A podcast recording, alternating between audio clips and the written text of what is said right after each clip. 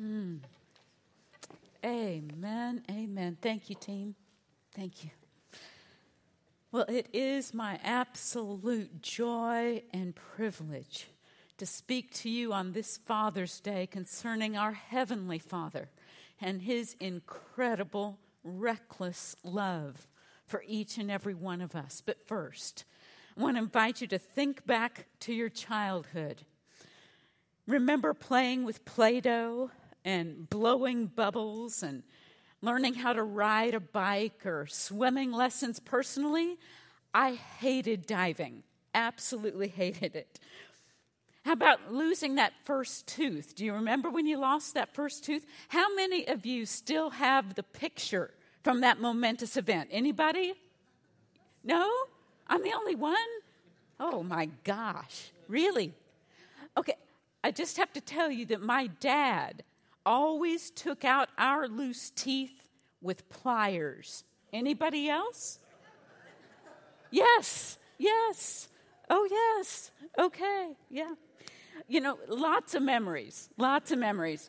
But now, think back to your first impressions of God. What did he look like? What was his demeanor? Uh, for better or worse, was he like your, fir- like your earthly father? Laying on guilt and fear, or like a teddy bear for whom you could do nothing wrong.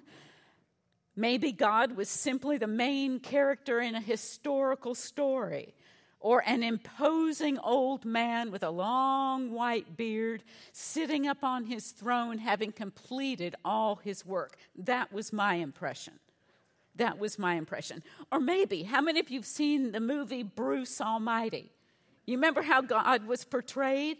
The kid standing over an ant hill with a magnifying glass. Yeah, maybe that's how you saw or see God. If you grew up outside the church, did God seem to be restricted to church people and all of their rules and strange rituals?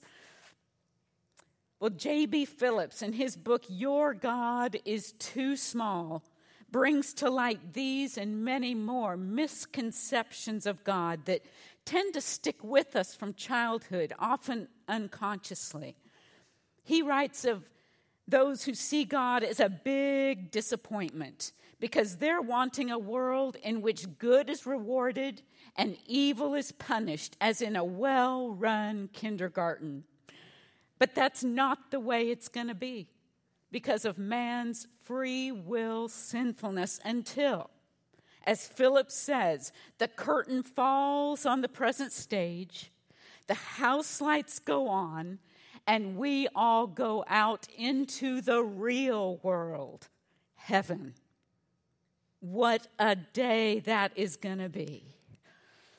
And so, how do we have a clear and accurate view of who God is. We really want to put away those childish views and take God out of the small box that we have put him in, which we only open on Sunday mornings or during Bible study or in times of crisis. How we long to walk with him minute by minute in every detail of life. And it's rather startling to realize that He wants to walk in just such a relationship with you and with me as our loving Heavenly Father.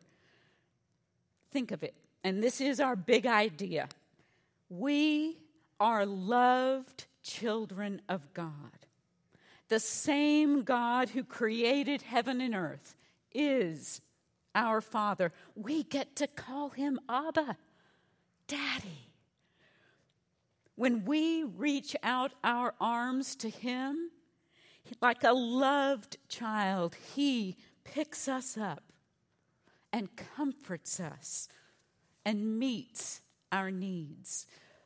Unfortunately, many of us tend to live as orphans. There's a cute and convicting poem that says, Said the robin to the sparrow, I should really like to know why these anxious human beings rush around and worry so. Said the sparrow to the robin, Friend, I think that it must be they have no heavenly father such as cares for you and me. Well, as we know, in Matthew 10, 29 to 31, Jesus explains that not even a sparrow falls to the ground, but that God knows. And you and I are worth more than many sparrows. Indeed, we do have a Heavenly Father who watches over us and cares for us as dearly loved children.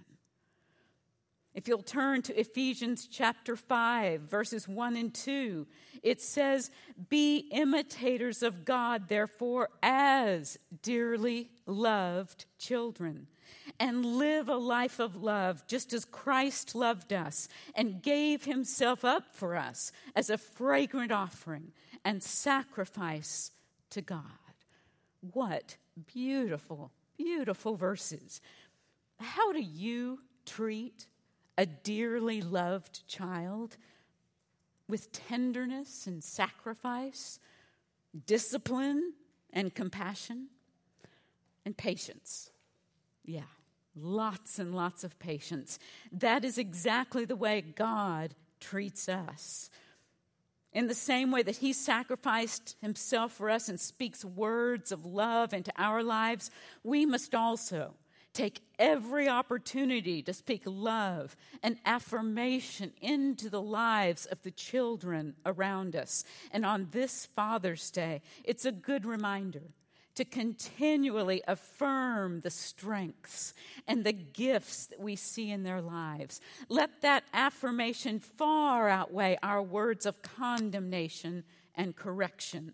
Our children need to know that they are unconditionally loved, just as God unconditionally loves us. We all have a heavenly Father who watches over us and cares for each of us as a dearly loved child. The Lord's Prayer tells us that God is our Father. It's the first prayer that many of us learned as children. But children don't always get it right. And one child prayed, Our Father who art in heaven, how do you know my name? Yeah. Well, God never forgets a name. If you're like me, you forget names. I do it all the time, and it's so frustrating. But thankfully, God always gets our name right. How? because He is all knowing God. You wouldn't want a God any smaller than that. You wouldn't want it. His name is the name above all names, so use it frequently. Whisper it, declare it, call upon His name, and He will hear. You are his beloved child, and he has all the time in the universe for you. When we say, as Jesus taught us, our Father who art in heaven, we see that we have relationship with God as his children and as brothers and sisters of Jesus Christ, who is also God's Son. The difference, of course, is that we are God's children by adoption. We were not in the beginning with God or created equal with God as Jesus is.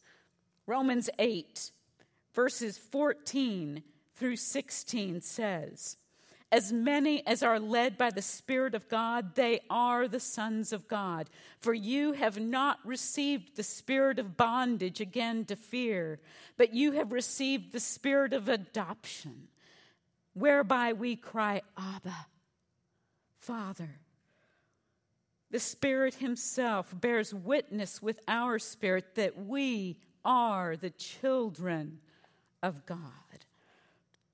How does it make you feel to know that you are loved by the Almighty, all knowing, holy, sovereign Creator? Does it make you feel grateful? Amazed? humbled, rather hard to believe, you are not just a face in the crowd. Indeed, it's true. God knows your name. I'm reminded of the Tommy Walker song, He knows my name. He knows my every thought. He sees each tear that falls, and He hears me when I call. It's tempting to think that we're just one of the herd.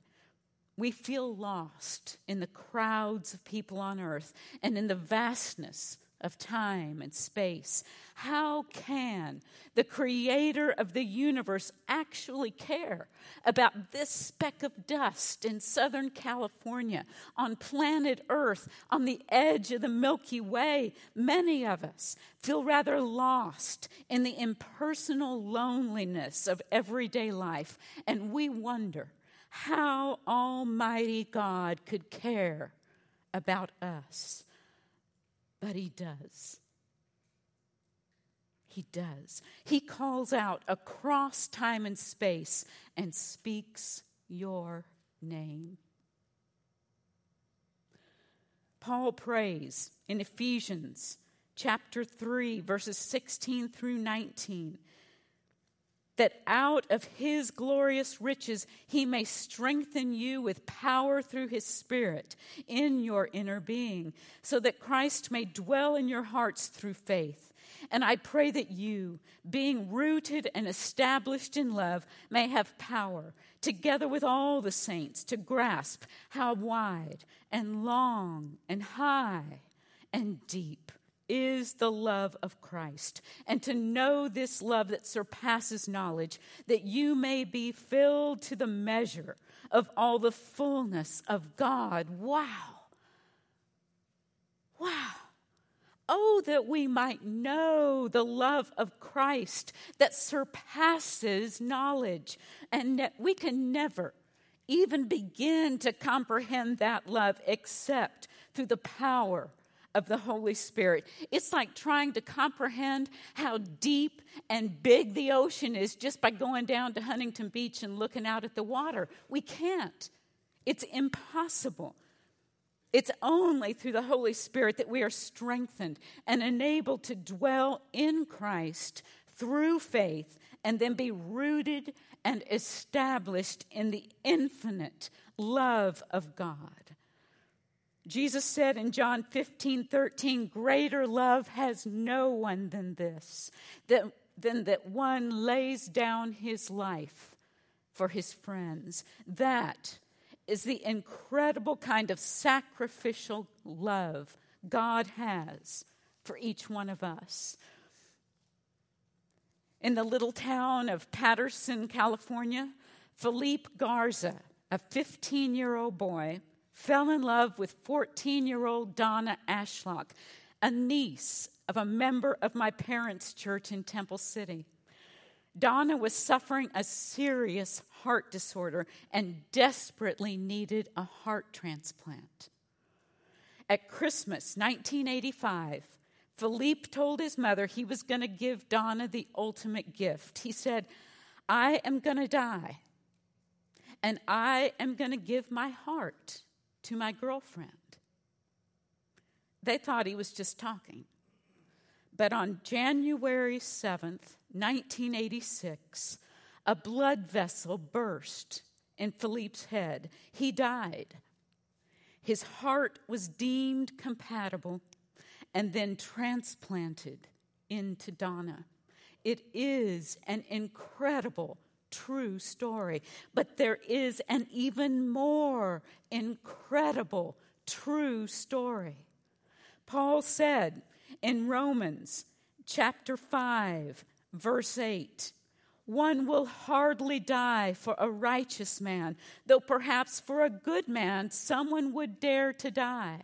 But God demonstrated his own love toward us in that while we were yet sinners, Christ died for us.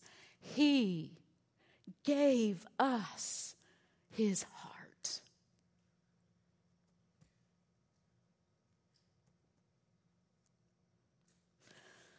Karl Barth was one of the greatest theologians of the 20th century. He was a writer of many volumes of heavy theological prose. And on one occasion, he said it was summarized by the old children's song, Jesus Loves Me. This I know, for the Bible tells me so. It's so simple and yet so profound. It's a truth that our world desperately needs to hear. Amen? Jesus loves me. This I know, for the Bible tells me so. John said in chapter 4, verse 19, We love because he first loved us. The old King James Version says, We love him because he first loved us. But him is not in the original Greek. We love because he first loved us. We love him. We love each other. We love because he reached out and loved us first. Gloria Gaither has written, right from the beginning, God's love has reached. And from the beginning, man has refused to understand. But love went on reaching, offering itself. Love offered the eternal. We wanted the immediate. Love offered deep joy. We wanted thrills. Love offered freedom. We wanted license. Love offered communion with God Himself. We wanted to worship at the shrine of our own minds. Love offered peace. We wanted approval for our wars. And yet, love went on reaching. And still today, after 2,000 years, patiently, lovingly, Christ is reaching out to us today right through the chaos of our world, through the confusion of our minds, He is reaching, longing to share with us the very being of God. Frederick Buechner wrote, You are loved above all things by God. That is the good news of the gospel, and loved not just in your Sunday best, but loved as you truly are, at your weakest and shabbiest. To come together as the people who lo- believe that this gospel is actually true should have us throwing our arms around each other. This is the joy that is missing in the church and from our lives. Indeed, the God of the universe does love us. We are always on his mind. How he must grieve when we do not return his love or when our love grows cold and we take him for granted. I think the reason we do not return his love is because we don't really comprehend how much God loves us. We look at our sinful lives and we doubt that a perfect and holy and righteous God could actually love us. Maybe in some distant, ethereal way, but not personally, not in our day to day problems and our failures. Or worse, we don't even recognize our sinfulness and need of a loving Savior. Which category do you fall in? Perhaps you think your sinfulness has created a permanent barrier between you and God. Or do, you, do your sins seem rather small and not needful of a Savior? Do you look to Him in daily loving relationship, or do you take Him for granted with a love that has grown cold and distant? We all have these feelings at one time or another. But the good news is that God does love you with all your sins and failings, and He designed you for relationship with Him throughout each day. He longs to meet your deepest needs, not just in eternity, but in the muck and the mire of the here and the now. Philippians 4:19 tells us that my God will meet all your needs according to his glorious riches in Christ Jesus. Isn't that what love is? Meeting needs. When you actively love someone, you seek to meet their needs. You look for opportunities to serve them and to spend time together. Unfortunately, we don't always know what people's needs are because we don't ask. Or we get complacent and lazy in showing our love to our family, to our husbands, to our wives, but not God. He knows exactly what we need, and He meets those needs at the perfect time as we turn to Him in obedient faith. If we could just begin to get a glimpse of His extravagant love for us, we could not help but love Him in return. Just look at how He provides for us through friends and family, not to mention food to eat and a beautiful planet to live on. Lloyd John Ogilvie, pastor and writer, said, I am discovering that to love God is to let God love me.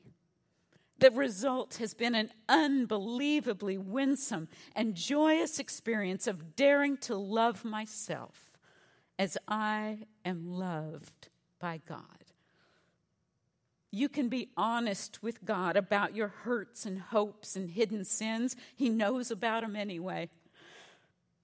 You are his beloved, and he waits for you to come to him and unload your burdens. How different would our lives be if we lived each moment knowing that we are loved and cared for by the God of the universe? He is our provider and our protector, and he has a plan for our lives. You want security?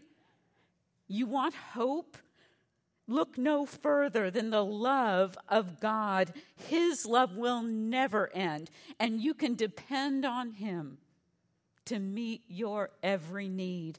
The Bible is a love story. God so loved the world that He gave His only Son to die for us. You may be sitting here today feeling quite unloved. Perhaps it's been a while since anyone told you that you're loved. Or maybe a loved one has turned their back on you. Jesus knows exactly how you feel. He's been there. His love has been taken for granted by all of us at one time or another, and His love has certainly been rejected by many. But His love never changes, just like we sang. Regardless of how our feelings come and go, Jesus reassures us of his unconditional, compassionate love. It's a love that will never end. Though we may grow distant and complacent, he never does. His love is always near, and he is always attentive. Jeremiah 31 3 declares that God loves you with an everlasting love. Paul asks in Romans 8 35 through 39 Who shall separate us from the love of Christ? Shall trouble or hardship or persecution or famine or nakedness or danger or sword? As it is written, No. In all these things, we are more than conquerors through him who loved us. For I am convinced that neither death nor life, neither angels nor demons, neither the present nor the future, nor any powers, neither height nor depth, nor anything else in all creation will be able to separate us from the love of God that is in Christ Jesus our Lord. Can I get an amen? Amen. Doesn't that give you hope? Those circumstances and your feelings may come and go. God's love never changes. We see it in Scripture how he loved prostitutes, adulterers, beggars, traitors, and us. We don't have to change and be perfectly good all the time before He'll love us. Instead, we are loved by God and changed for the good as a result. Even so, He will never love us, never love us more than He does right now. There's nothing we can do to make God love us more. And better yet, there's nothing we can do to make God stop loving us. God loves us not because we're lovable, but because He is love. How He delights in us and rejoices when we love Him in return. Let's say John 3:16 aloud together, placing your name in the blanks. For God, say it with me, so loved Kathy that he gave his one and only son, that if Kathy believes in him, Kathy will not perish, but have everlasting life. Amen. Amen. So, as the worship team comes to lead us, I want to invite you to stand and stand on up here. Take a moment to be the arms of Jesus, reaching out to those around you, saying to them, You are loved. Let me see it. Let me hear it. you are loved.